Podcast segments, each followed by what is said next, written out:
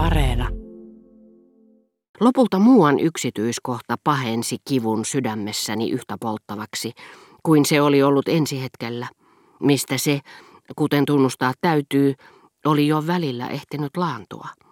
Tuo yksityiskohta oli Albertinin kirjeen eräs lause, jonka tulin lukeneeksi uudestaan.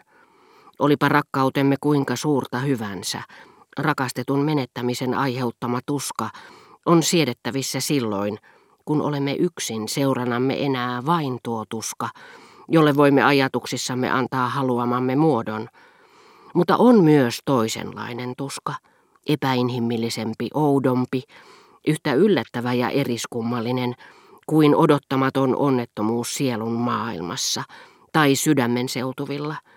Se tuska, joka ei niinkään johdu henkilöstä itsestään, kuin siitä tavasta, jolla saamme tietää, ettemme tule näkemään häntä enää.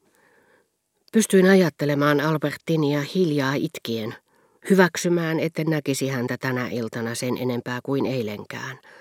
Toista oli lukea uudestaan sanat, päätökseni on peruuttamaton.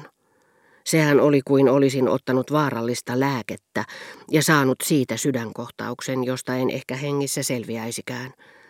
Asioissa, tapahtumissa, erokirjeissä piilee erityinen vaara, joka suurentaa ja vääristää tuskan itsensä, jota toiset meille aiheuttavat. Mutta tämä kärsimys ei kauan kestänyt. Olin kaikesta huolimatta niin vakuuttunut siitä, että sään luun oveluus voittaisi, ja Albertinin paluu tuntui minusta niin varmalta, että ehdin jo miettiä, oliko minun sittenkään kannattanut toivoa sitä. Iloitsin siitä silti. Olin luullut turvallisuuspoliisin episodia loppuun selvitetyksi, mutta François tuli ikävä kyllä kertomaan, että tarkastaja oli käynyt kyselemässä, oliko minulla tapana pitää nuoria tyttöjä luonani, mihin portinvartija, joka luuli kysymyksen olevan Albertinista, oli vastannut myöntävästi, ja että siitä pitäen näytti kuin taloa pidettäisiin silmällä. Siispä en tästä edes enää koskaan voisi murheissani kutsua pikkutyttöä lohduttamaan itseäni, ellen haluaisi ottaa sitä riskiä, että paikalle ilmaantuisi häpeäkseni poliisi, niin että tyttö pitäisi minua pahantekijänä. Tajusin, että elämme tiettyjen unelmien varassa useammin kuin luulemmekaan, sillä nyt ajatus siitä, etten enää koskaan voisi keinuttaa pikkutyttöä polvellani, tuntui ainiaaksi riistävän elämältäni kaiken arvon. Tajusin myös, miten ymmärrettävää on, että ihmiset noin vain kieltäytyvät rahasta ja vaarantavat henkensä, vaikka yleisesti kuvitellaankin, että maailmaa pyörittävät ahneus ja kuolemanpelko sillä miten paljon mieluummin olisinkaan tappanut itseni, kuin sallinut, että tuntematon pikkutyttö uskoisi minusta poliisin vuoksi jotain häpeällistä. Näitä kahta pahaa ei voinut edes verrata keskenään. Mutta käytännössä ihmiset eivät koskaan tule ajatelleeksi, että niillä, joille he tarjoavat rahaa tai joita he uhkaavat kuolemalla, saattaa olla rakastajatar tai yksinkertaisesti vain toveri, jonka kunnioitusta nämä arvostavat, vaikka eivät omastaan välittäisikään. Sitten yhtäkkiä sekoitin asiat hämmingissäni kokonaan. En tullut ajatelleeksi, että Albertin oli täysi-ikäinen ja saattoi siis asua luonani, olla jopa rakastajattarini.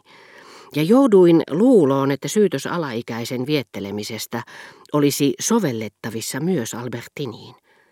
Nyt tunsin olevani umpikujassa – ja ajatellessani, etten ollut elänyt hänen kanssaan järin siveästi, totesin, että siinä rangaistuksessa, joka minulle oli tuntemattoman tytön keinuttamisesta langetettu, oli samaa suhteellisuutta, jota melkein aina esiintyy inhimillisissä rangaistuksissa, ja jonka vuoksi lopputuloksena ei juuri koskaan ole sen enempää oikeudenmukainen tuomio kuin oikeusmurhakaan, vaan sen sijaan eräänlainen sopusointu, jossa tuomarin viatonta tekoa koskevat väärinkäsitykset ja hänelle tuntemattomat todelliset ilkityöt ovat keskenään tasapainossa.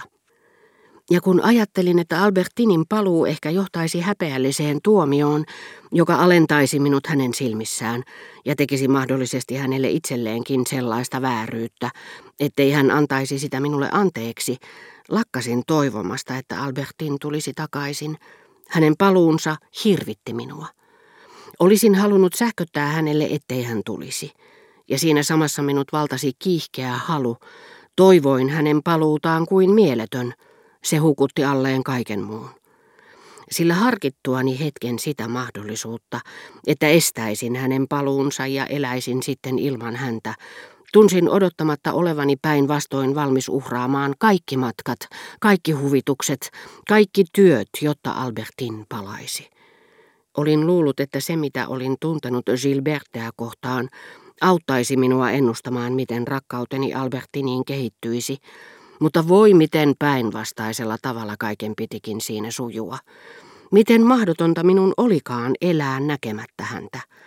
Ja kaikissa toimissani, vähäisimmissäkin, joita ennen oli ympäröinyt Albertinin läsnäolon onnellinen ilmapiiri, minun oli joka kerta uusin ponnistuksin aina yhtä tuskallisesti uudestaan opeteltava, mitä ero merkitsi. Mutta sitten toiset, kilpailevat elämän ilmiöt jättivät varjoonsa tämän uuden tuskan, ja noina päivinä kevään ensimmäisinä, odottaessani, että sään luu tapaisi Rova Bontampin, Vietin jopa joitakin miellyttävän rauhallisia hetkiä, unelmoiden Venetsiasta ja tuntemattomista kaunottarista. Heti sen huomattuani jouduin paniikin omaisen kauhun valtaan. Olihan tuntemani rauha ensimmäinen merkki siitä valtavasta voimasta, joka aika ajoin olisi taisteleva minussa tuskaa vastaan, rakkautta vastaan ja lopulta voittava. Se, mistä äsken olin saanut esimakua ja ennusteen, oli vain hetkellisesti ollut sitä, mikä myöhemmin tulisi olemaan pysyvä olotilani. Elämä, jossa en enää voisi kärsiä Albertinin tähden, enkä rakastaa häntä. Ja rakkauteni, joka juuri oli tunnistanut ainoan vihollisensa, joka sen pystyy voittamaan, unohduksen, alkoi vavista kuin häkkiin vangittu leijona, kun se näkee silmälasi käärmeen, joka on sen nielevä. Ajattelin koko ajan Albertinia, eikä François huoneeseeni tullessaan onnistunut koskaan sanomaan, kirjeitä ei tullut niin nopeasti, että ahdistukseni olisi lyhentynyt. Silloin tällöin minun onnistui sentään johdattaa toisenlaisia aatevirtoja murheeni läpi, tuulettaa hieman tunteitteni tunkkaista ilmaa. Mutta jos illalla onnistuin nukahtamaan, tuntui kuin Albertinin muisto olisi ollut lääke, joka vaivutti minut uneen – ja vaikutuksensa lakatessa herätti minut taas. Nukkuessani ajattelin Albertinia koko ajan. Uni, jonka hän minulle soi, oli hänen omaa erikoisuntaan, ja siinä en olisi enää ollut vapaa ajattelemaan jotakin muuta, kuten valveilla ollessani. Uni ja Albertinin muisto. Kas siinä kaksi rohtoa, joita minulle yhdessä tarjottiin, jotta olisin nukkunut – sitä paitsi tuskani kasvoi valveilla ollessani joka päivä sen sijaan, että olisi lientynyt. Unohdus teki tietenkin työtään, mutta auttoi samalla nimenomaan ihannoimaan kaivattua kuvaa, minkä vuoksi alkuperäinen tuskani sulautui toisiin, samankaltaisiin tuskiin, jotka vahvistivat sitä.